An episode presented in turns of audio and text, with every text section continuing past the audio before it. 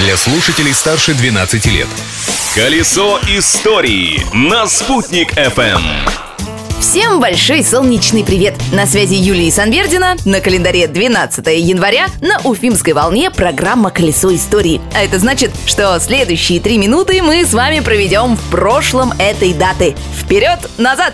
События дня. 12 января 1998 года в Париже был подписан протокол о запрете клонирования человека. Россия этот документ не подписывала, но спустя 4 года и у нас в стране воспроизведение человека в лабораторных условиях запретили федеральным законом о временном запрете на клонирование человека. Как обычно, нет ничего более постоянного, чем временное. Запрет продолжает действовать и по сей день. Открытие дня.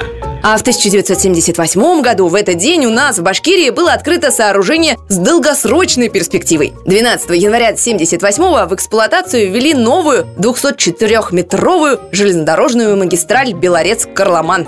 Ну, открыли еще один отрезок пути, и что такого, спросите вы? А то, что до ввода этой развязки добраться из Уфы до Магнитогорска или Белорецка можно было только окружным путем через Оренбург или Челябинск. Расстояние железнодорожных путей между Уфой и Белорецком через Оренбург составляло почти тысячу километров. В итоге путь, который сегодня преодолевается за 5-6 часов, раньше занимал более суток.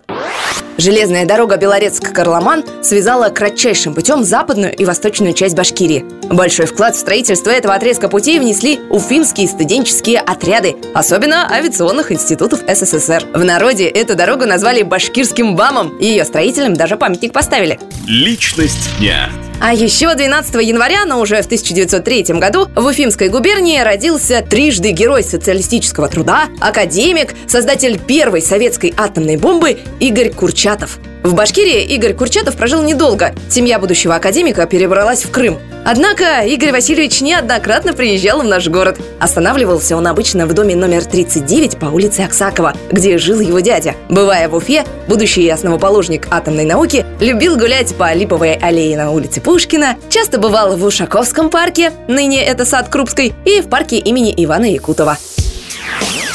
А еще сегодня День работника прокуратуры Российской Федерации. Всех причастных к этой дате с профессиональным праздником, а подарок по традиции для всех общий. Интересные факты из истории даты. Ведь прошлым нельзя жить, но помнить его необходимо.